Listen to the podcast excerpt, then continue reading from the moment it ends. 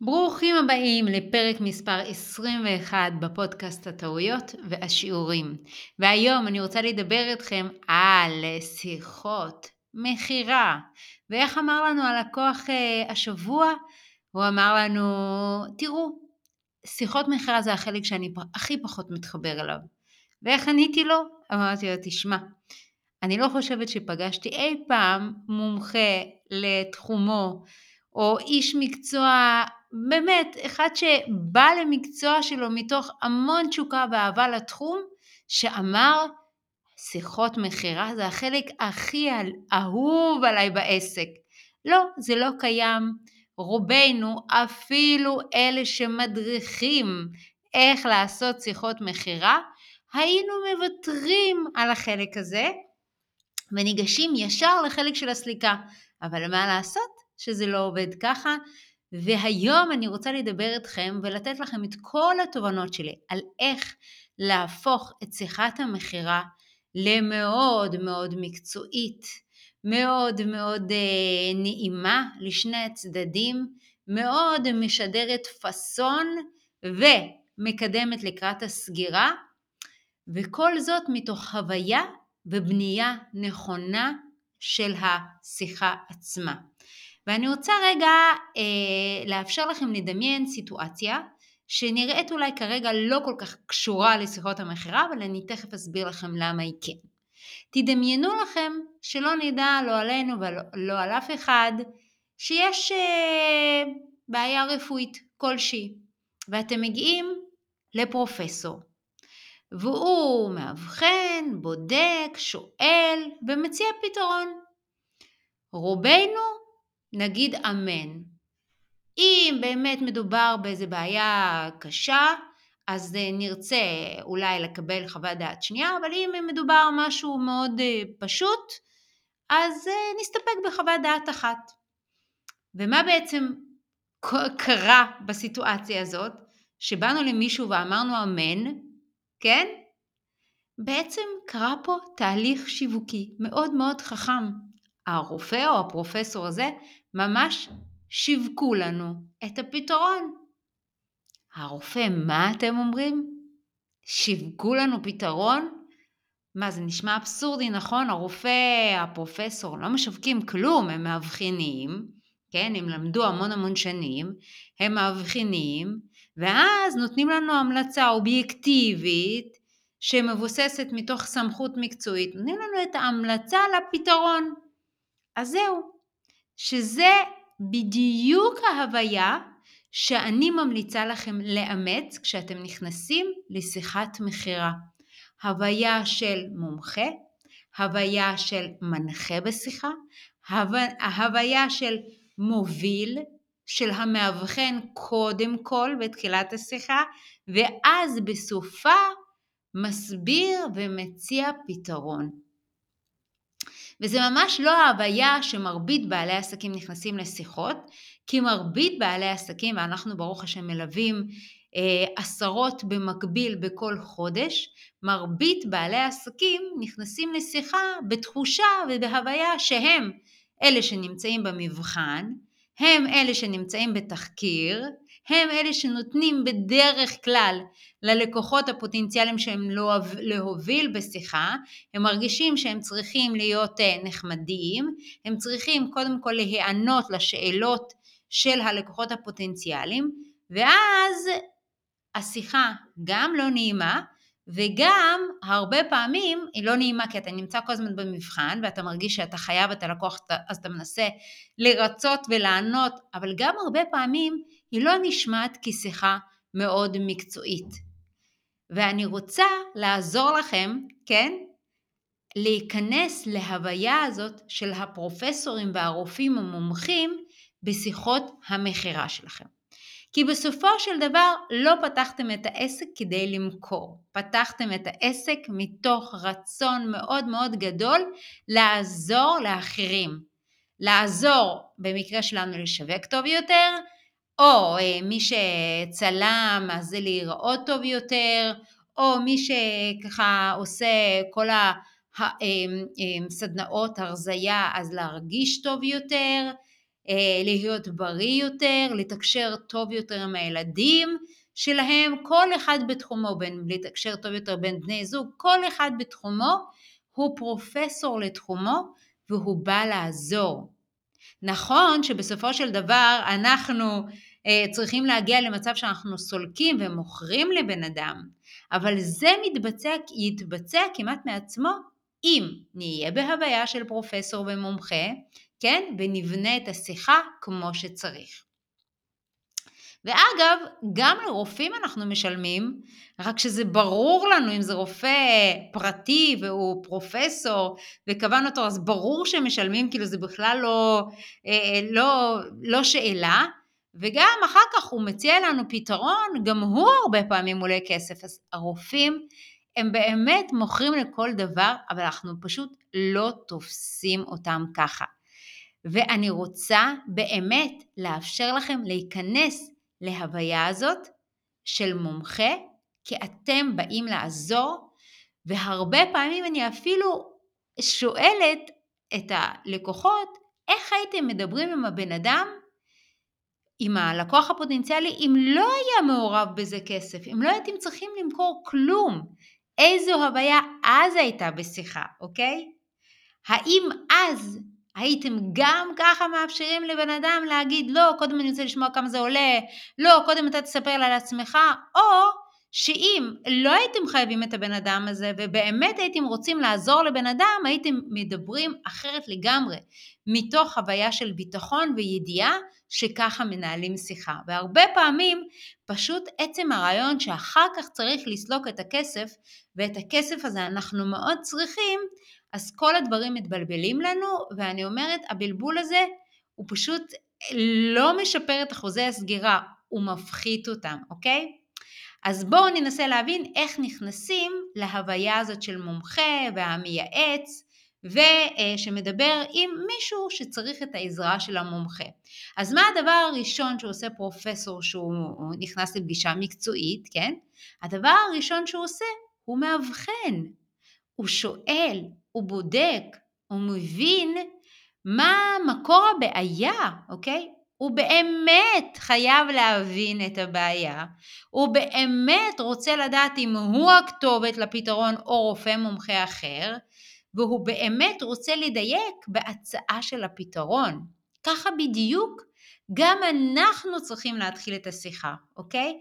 משאלת השאלות, מאבחון. כאן בדרך כלל יש לנו שני אתגרים, אוקיי? מה קורה אם הלקוח לא משתף פעולה וקורים המצבים שהלקוח מתקשר או משאיר פרטים, אנחנו חוזרים אליו והוא אומר, רגע, לפני הכל, כמה עולה הליווי? מכירים את זה?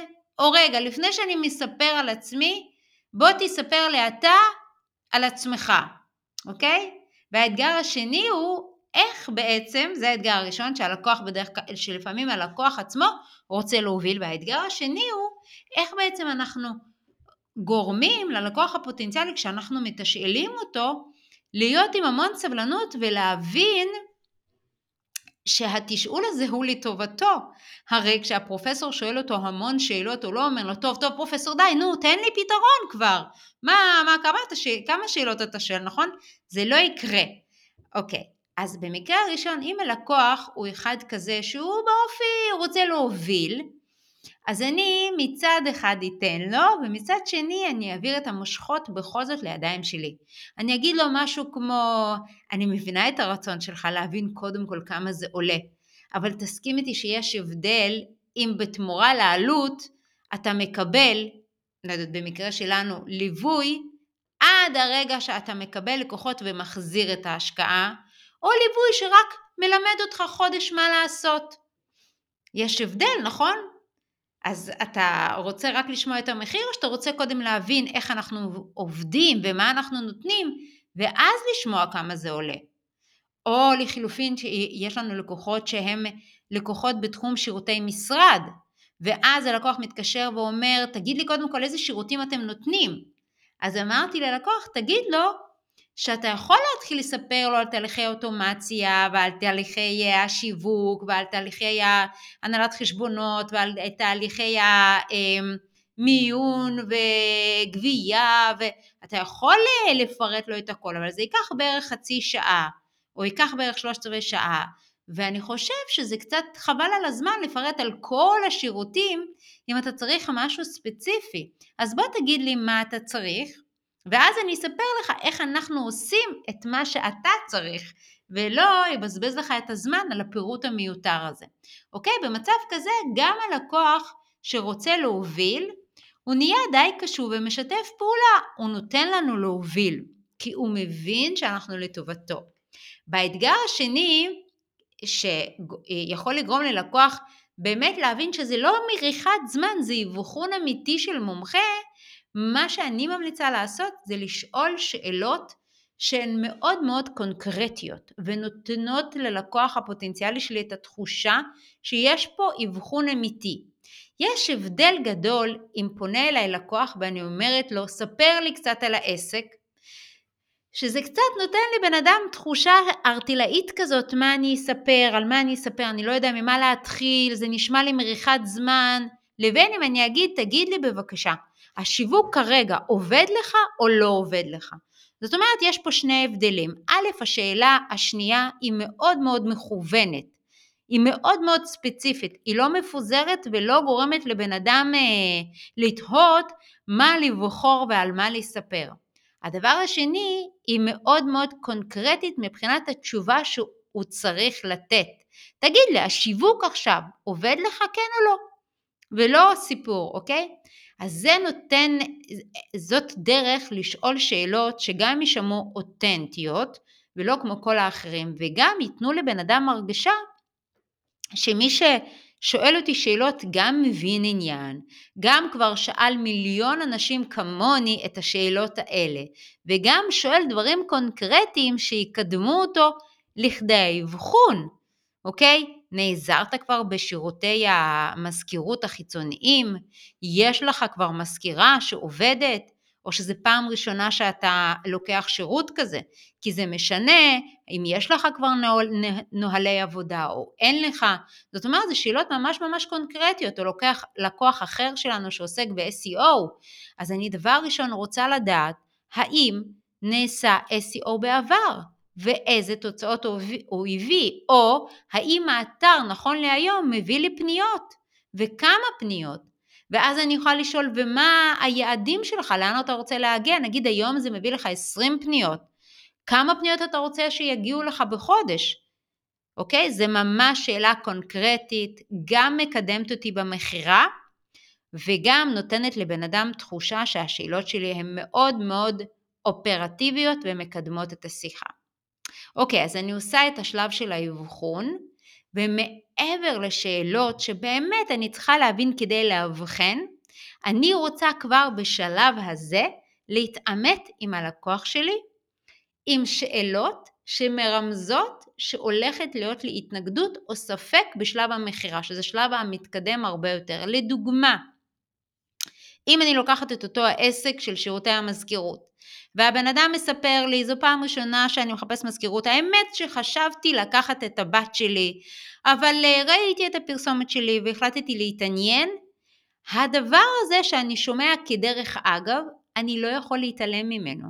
כי אם שמעתי שהוא שוקל לקחת את הבת שלו, זה המקום שמרמז לי שהולכת להיות התנגדות בשלב המכירה. בשלב המכירה הלקוח יגיד לי, טוב, אני צריך לחשוב על זה, אולי אני אקח את הבת שלי. לכן, כבר בשלב הזה של האבחון, אם אני שומעת באוזן המיומנת שלי שיש פה ספקות או התנגדויות, אני אתעמת איתם עכשיו. אני אשאל אותו, וואלה רעיון, למה באמת לא לקחת את הבת שלך עד כה? זה רעיון טוב, זה באמת חוסך עלויות, מה דעתך, למה שלא תנסה את זה? ואז אני אשמע ממנו את הסיבות של למה לא, אוקיי? וזה מאוד מאוד יעזור לי בשלב המכירה, כי כשהוא בעצמו יגיד לי למה לא, הוא אחר כך לא יוכל להגיד לי למה כן.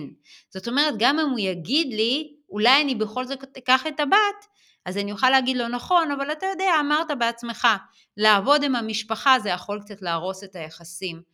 אז בוא תראה אם זה משתלם לך, או שכדאי לך להתחיל עם שירותים חיצוניים, לראות אם זה עובד לך ואם זה משתלם לך כלכלית, ואם תגלה אחרי חודש, הרי אין לנו התחייבות, אחרי חודש שזה פחות מתאים לך, תמיד תוכל לקחת את הבת שלך, אוקיי? יש לי פה, אחרי שהתעמתתי איתו, ממקום טוב וכנה ואמיתי, כן? לא, לא ממקום של עימות. אז אני אוכל לטפל בספקות ובהתנגדויות בשלב המכירה הרבה יותר טוב.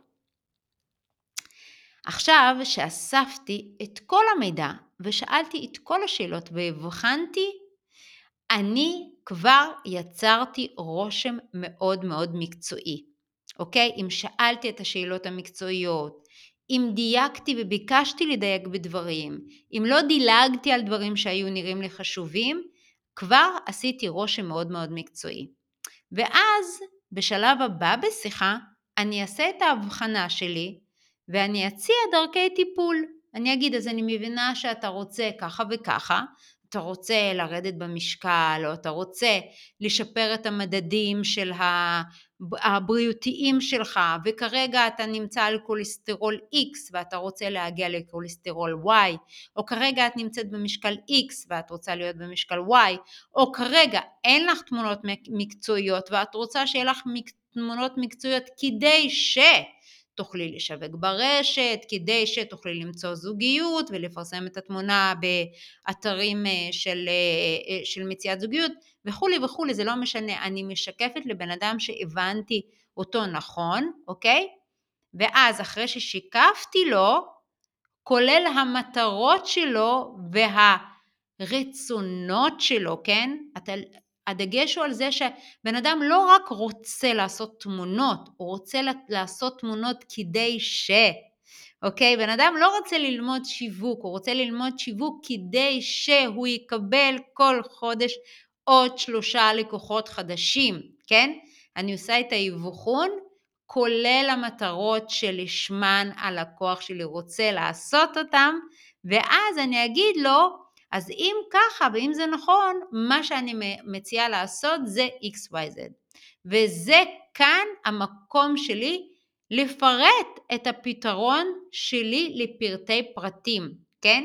כאשר הדגש שלי בהצגה של הדברים היא לא על דקלום של טוב אז אנחנו חברה שהוקמה ב-1772 ואנחנו מתמחים ב...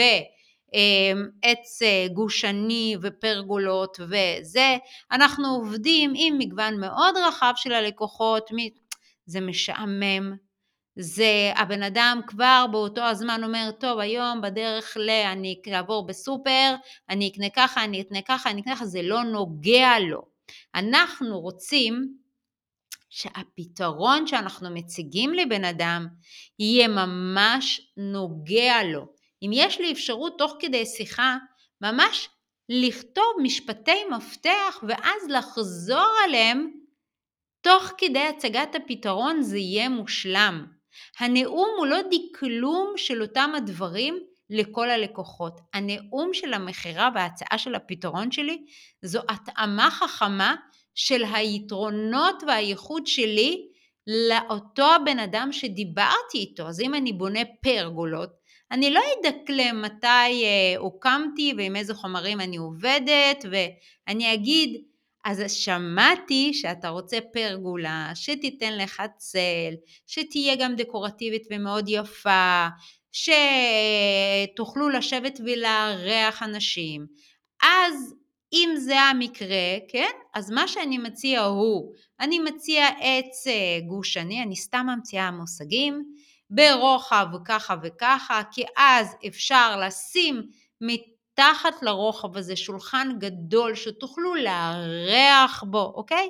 זה הבדל של שמיים וארץ בקשב של הבן אדם שנמצא מולי, אם הוא שומע וממש רואה בעיניים איך מתחת לפרגולה הולך להתגשם החלום שלו של לארח חברים, זה קשב אחר לגמרי מאשר שהוא שומע מתי אה, נוסדה החברה ובאיזה חומרים בונים פרגולות ועם איזה חברות אתם עובדים, זה לא נוגע לו. התיאור של הפתרון במילים שלו עם הדגש לחלום שלו, נוגע לו מאוד, ואז הוא נמצא מאוד מאוד בקשב, כן? הלו למה הלקוח ישמע את הפתרון שלנו בסופו של דבר ולא יקנה? א', יכול להיות שהוא באמת כבר לא הקשיב, היה בסופר, בסידורים, בלה בלה בלה, בסוף נתן לי לדבר את הדיבורים שלי, את הספיץ' מעלית שלי, שאל, טוב, אז כמה זה יעלה? לא, לא הצליח לקלוט כלום, כי דיברנו מעבר לקו הרדאר שלו, ולא חדרנו לו בכלל לאוזניים באמת, ואז הוא שאל כמה זה עולה, ואז הוא התחופף, אוקיי? סיבה נוספת שהלקוחות לא יקנו, ובדרך כלל זאת הסיבה העיקרית, הוא כי הפתרון שהצענו לו, כן, לא שכנע אותו שהוא יהיה הפתרון הטוב ביותר עבורם, אוקיי? הרי למה בן אדם קונה? הוא רוצה לפתור משהו, חוסר מסוים, בעיה מסוימת, והוא רוצה כשהוא קונה והוא מוציא כרטיס אשראי להיות בטוח שמה שהוא קונה יפתור לו את הבעיה. וכשבן אדם שומע את הפתרון, כן? ונשאר לו ספק האם הפתרון שלו באמת יענה לצרכים שלו, אז הוא יכול להגיד לי, זה יקר לי, אני אחשוב על זה, אני צריך לבדוק, אז בעצם הוא, יגיע, הוא לא יקנה. כי אם נניח אני מטפלת בכאבי גב, ונניח אני מבקשת סכום מופרז, 5,000 שקל לכמה טיפולים בודדים כדי לפתור את הבעיה.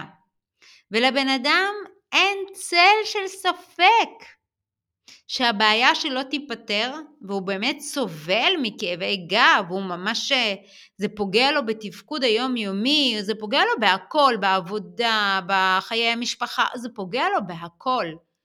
אז אם הוא צריך לשלם עכשיו 5,000 שקל כדי להפסיק את הבעיה, האם הוא ישיג את הכסף? ברוב המכריע של המקרים כן, בתנאי שהוא יהיה משוכנע מעבר לכל ספק שהבעיה תיפתר לו, כי זה לא בעיה למצוא הלוואה, זה לא בעיה למצוא היום הלוואה בתנאים שבאמת אה, הוא ישלם 100 שקלים במשך, לא יודעת מה, 4 שנים בחודש וייפטר מהכאב הזה. מתי הוא לא ישלם את החמשת אלפים שקל, או מתי הוא יגיד לי זה יקר לי? שיישאר לו ספק.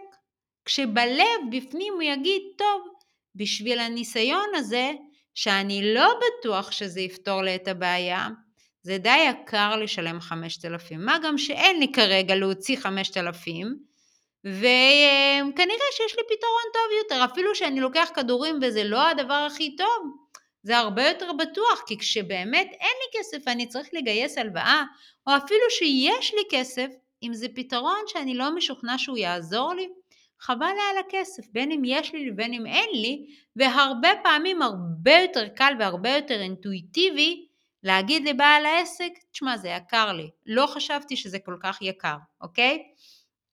כי לקוחות לא קונים כשיש ספק. עכשיו, הספק הוא לא בהכרח בנו. יכול להיות שהלקוח יגיד לנו, תשמע, אתה נשמע לי מדהים, אבל אני לא איישם.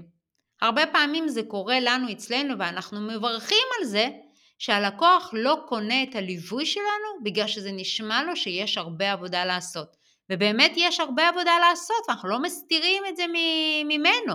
והוא אומר, תשמעי, התרשמתי ממך מאוד מאוד, אבל אני לא חושב שאני הולך לעשות uh, כל כך הרבה עבודה שיווקית. מצוין, אוקיי? במקרה כזה הלקוח באמת שיתף למה, אבל חשוב להבין שכשהלקוח לא קונה, זה כי יש לו ספק. ספק במה?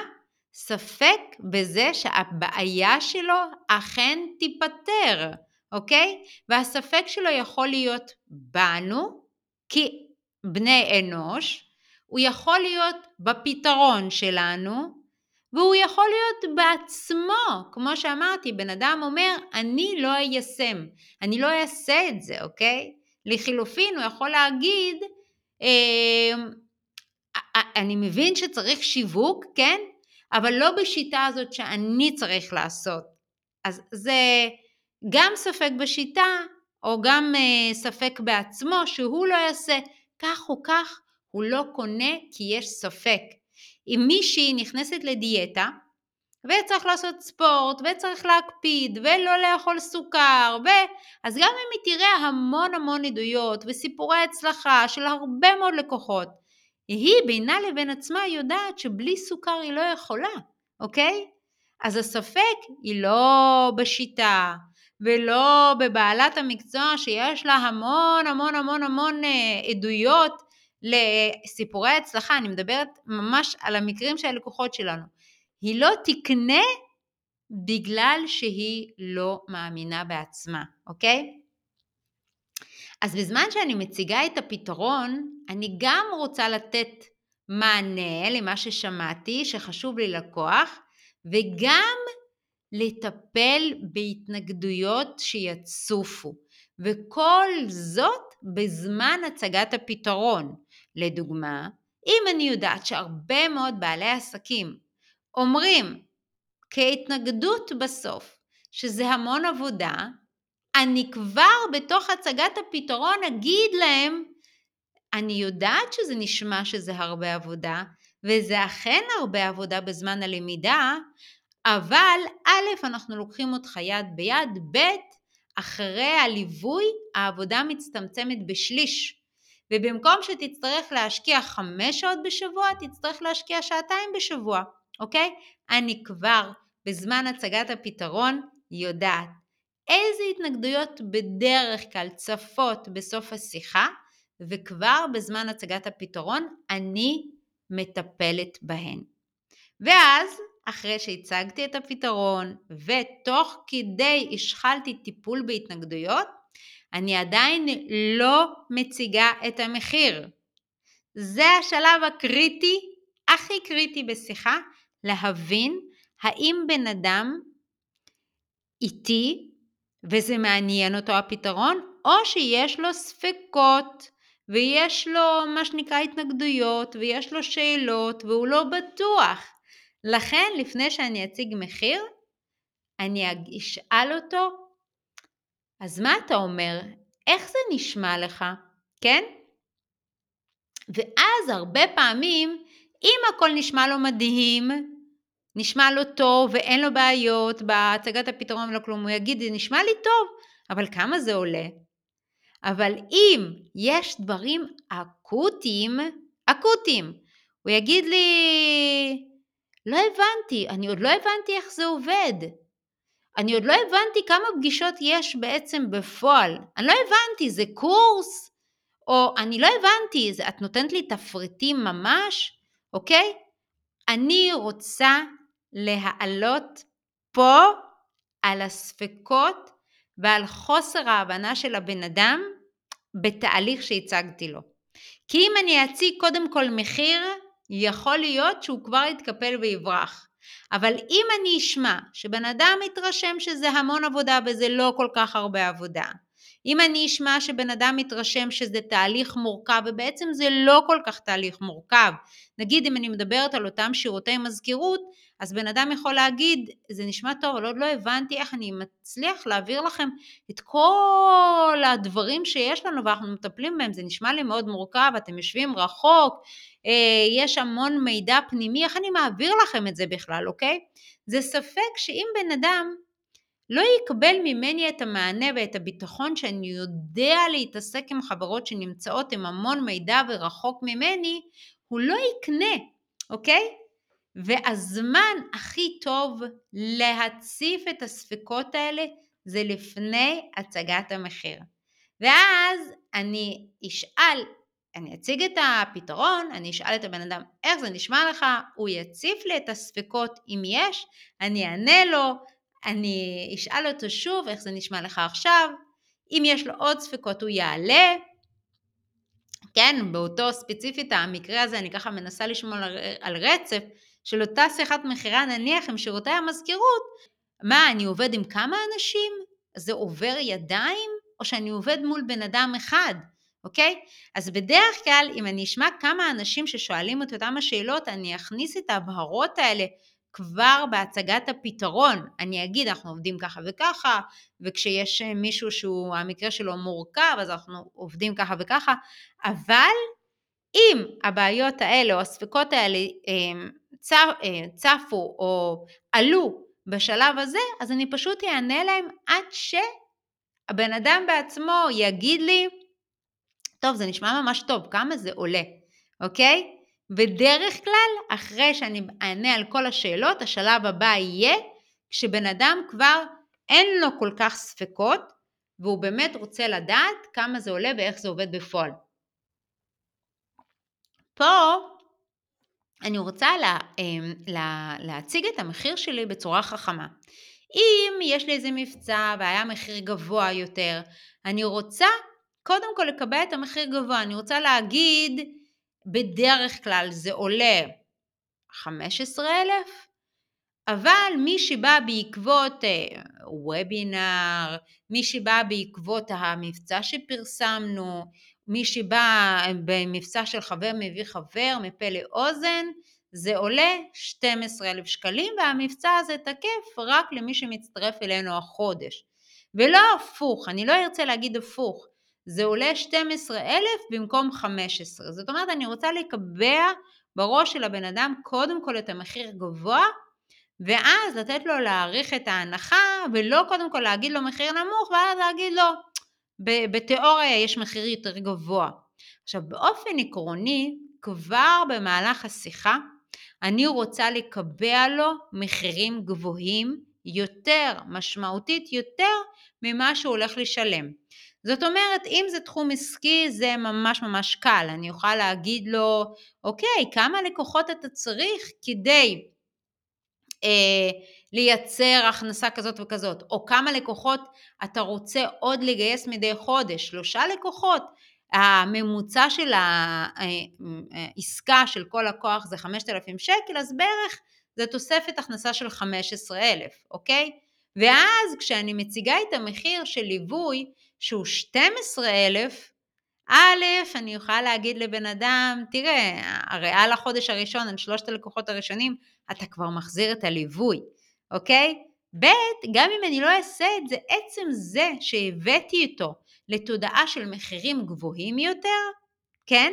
והמחירים המשתלמים יותר, אני יכולה לשאול את הבן אדם ומה יצא לך מזה. בתחומים עסקיים זה מאוד מאוד פשוט, אבל בתחומים, גם, גם לא בתחומים עסקיים, זה, זה בהחלט אפשרי. אני יכולה, אמ, בתחום של טיפול בילדים, אני יכולה לכמת את זה לכמה טיפולים אה, בן אדם צריך והוא עשה, או לכמת את זה לכמה, נגיד אם יש לי ילד, והוא כל הזמן אה, דורש ממני, אמא תקני לי, אמא תקני לי, אמא תקני לי, אז אני יכולה בכיף להגיד לבן אדם, ההתנהגות הזאת של ילד שאין לו גבולות, עולה לי מאוד ביוקר.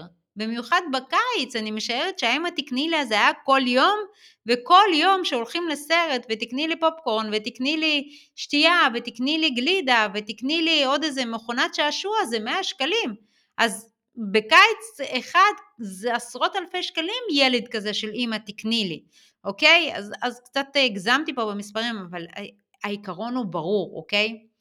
אז אני אציג את המחיר הגבוה, ואז אני אציג את המחיר שלי, ואז אני אציג את כל המרכיבים של הדברים, נגיד קודם הסברתי מה בעצם, איך הדברים עובדים, ואז אני ממש יכולה לפרוט, אה, יש איקס פגישות, יש, זה הכל מוקלט, הכל בזום, אתה מקבל, נפתחים לך קורסים, ממש על כל המרכיבים, ואז אני שוב אשאל את הבן אדם, אז איך זה נשמע לך עכשיו, אוקיי? אם הוא אומר זה נשמע לי טוב, אני לא מתמזמזת בשלב הזה. הרבה פעמים בן אדם מאותת לי, אני רוצה לסגור, נשמע לי טוב, והשיחה נמרחת מתוך מבוכה של בעל העסק, פשוט להגיד, נהדר, בוא נתקדם, מה מספר האשראי, אוקיי? זה נמרח שם, זה, זה, זה לפעמים נמרח בשיחה, או בן אדם אה, אומר, בעל עסק אומר, יופי, אני אשלח לך טפסים, תמלא ותירשם, ואז הוא צריך לרדוף אחר ולוודא שהוא באמת קיבל את הטפסים, הוא נרשם ולא יתחרט בדרך, אוקיי? אז אם בן אדם מאותת לי ואומר, זה נשמע טוב, אני אעבור לשלב המכירה ממש, סליקה, אני אגיד לו, אז בוא נקבע לנו מועד, אוקיי, בוא עכשיו נסדיר את התשלום, אוקיי, אני אעשה את זה ככה, ואם בן אדם מציף לי שאלות נוספות, אז אני אענה לו, כן? הוא יגיד, אה, אני אגיד לו, זה נשמע טוב? אז uh, הוא יגיד לי, כן, זה נשמע טוב, אני אגיד לו, בוא uh, נקבע פגישה, ואז הוא יכול להציף לי עוד שאלות, אני לא נבהלת, זה בן אדם שרוצה לקנות ויש לו עוד כמה שאלות, אוקיי? ואני אענה לו, זה בסדר גמור. ומה קורה אם בסוף השיחה הכל נשמע טוב לבן אדם והוא אומר, אני צריך לחשוב על זה. נשמע לי טוב, אבל אני צריך לחשוב על זה. או אני צריך להתלבט ולהתייעץ עם בעלי, אני לא מקבל שום החלטה בלי שאני מדבר עם בעלי. אז בדרך כלל זה השלב, זה הישורת האחרונה, לא לוותר עליה בשיחה. כי זה אומר שיש איזשהו ספק שיש לבן אדם, שהוא עדיין לא שיתף אותנו בו. ואז אני ממש אה, אקח את זה טיפה לקצה. ואני אפילו אצחק על זה, אני אגיד לו, לא, לא אצחק על הבן אדם חלילה, אלא אני אעביר ככה הילוך לאיזושהי תגובה יותר רכה, ואני אגיד לו, שתף אותי על מה אתה הולך להתלבט. אני פשוט מבינה, אני פשוט יודעת שמישהו אומר אני צריך לחשוב על זה, בגדול זה אומר אני צריך להתלבט על זה, אז על מה אתה הולך להתלבט? או מה חשוב לבעלך? מה, מה הולך להיות על השולחן? אוקיי? אני ממש ארצה להבין מה ההתלבטויות שנשארו לבן אדם. כי כשבן אדם אומר, אני הולך לחשוב על זה, זה פשוט אומר, אני עדיין לא השתכנעתי שחמשת אלפים שקלים עבור הפתרון שלך לכאבי גב, זה הפתרון הכי טוב. עכשיו, יכול להיות שהוא יגיד לי, לא, לא, אני רוצה, אני רק רוצה להבין מאיפה לגייס את החמשת אלפים שקלים, ואם אני יכול לעשות את זה בפריסה נוחה, בסדר גמור, מצוין, כן? אבל אם זה לא רק מאיפה אני מגייס את הכסף ובאיזה תשלומים ובכמה תשלומים אני אשלם, אם זה לא זה, אז בדרך כלל יש שם איזשהו ספק שאני ארצה להבין מהו. אני אגיד לכם, פעם עשיתי שיחה עם לקוח פוטנציאלי והכל היה נשמע מדהים ואז בסוף הוא אמר לי, אני רוצה לי קצת לחשוב על זה. אמרתי לו, אני מבינה, שתף אותי על מה אתה הולך לחשוב, אני מבינה שאתה אה, עוד רוצה להתלבט על זה, מה עדיין אה, ההתלבטות שלך? שאלתי אותו בצורה הכי כנה, הכי אמיתית, האותנטיות הזאת חייבת לעבור בשיחה, כי באמת עניין אותי אחרי שיחה כל כך ארוכה וכל כך אה, על פניו משכנעת, מה עוד נשאר לסגור שם?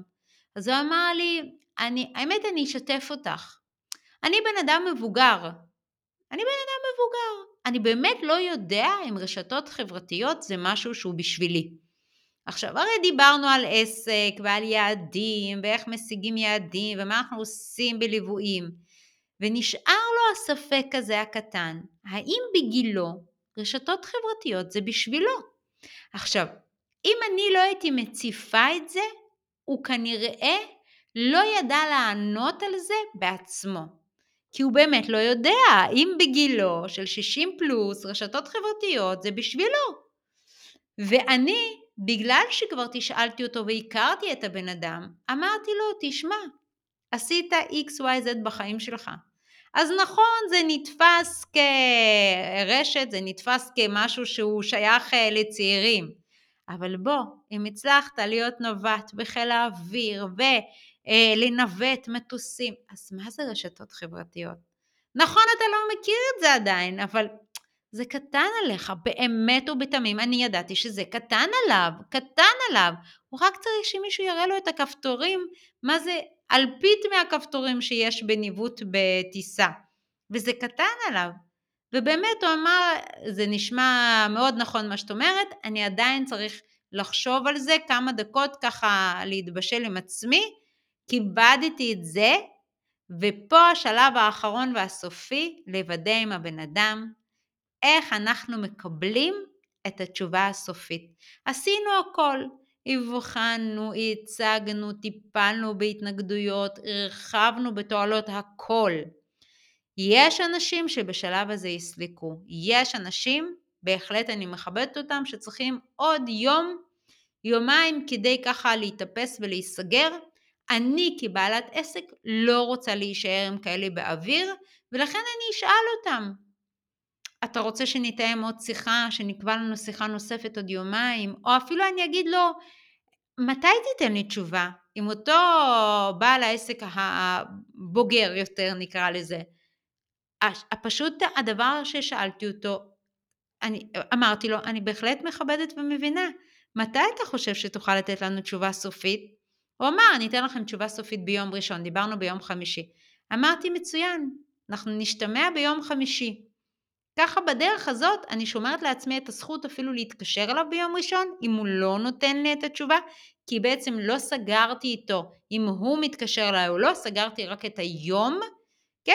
ואם הוא לא היה מעדכן, במקרה הזה הוא עדכן לבד ואמר שהוא מתחיל תהליך ליווי ויופי ונהדר, אבל אם הוא לא היה מעדכן, אז הייתי מרגישה בנוח להתקשר אליו לקראת סוף יום ראשון ולבקש ממנו תשובה או אפילו לשלוח לו וואטסאפ, כי באמת במקרה הזה לא היה לי הרבה מה להרחיב, אוקיי?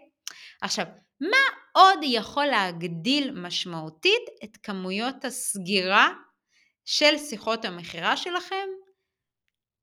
וזה דבר אחד, זה המצב הזה שאנשים מגיעים לשיחה איתכם והם כבר תופסים אתכם כפרופסורים, אוקיי? עוד לפני שהם התחילו לדבר איתכם.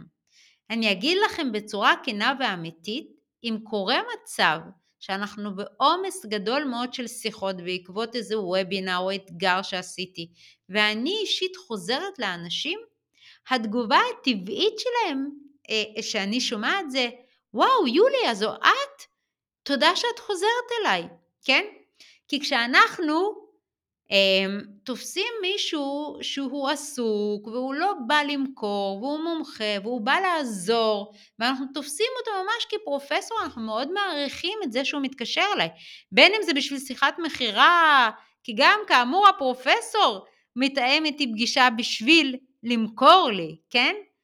אז איך עושים את זה שהלקוחות שפונים אליי תופסים אותי כפרופסור עוד לפני השיחה? זה כמובן עם כל השיווק המקדים שאנחנו עושים, עם התוכן שאנחנו מפרסמים, ערך שאנחנו נותנים, התוכן הממכר שגורם לאנשים לרצות לעקוב אחרינו ולהתמכר אלינו וכולי וכולי, אבל זה כמובן כבר לפרק נוסף. ויחד עם זאת, מי שרוצה כבר להתחיל באמת ליישם את זה ולא רק להקשיב לזה, אז אני מזמינה אתכם להתעניין ולהצטרף לליוויים שלנו, בהם אנחנו ממש לוקחים אתכם יד ביד והופכים אתכם לפרופסורים אמיתיים בתחומכם, כאלה שאנשים עוקבים אחריהם, מעריכים ואומרים תודה על זה שאתם משווקים וגם מוכרים להם בטלפון, אוקיי? אז חברים, אני מקווה מאוד שתרמתי בפרק הזה. ואנחנו נשתמע בפרקים הבאים. ואם אתם חושבים שיש עוד בעלי עסקים שהפרק הזה יוכל לתרום להם ולעשות להם את השיחות מכירה לטובות יותר, תעשו טובה, תשלחו לו את הפרק הזה. חברים, אנחנו נשתמע בפרקים הבאים. תודה שהייתם איתי.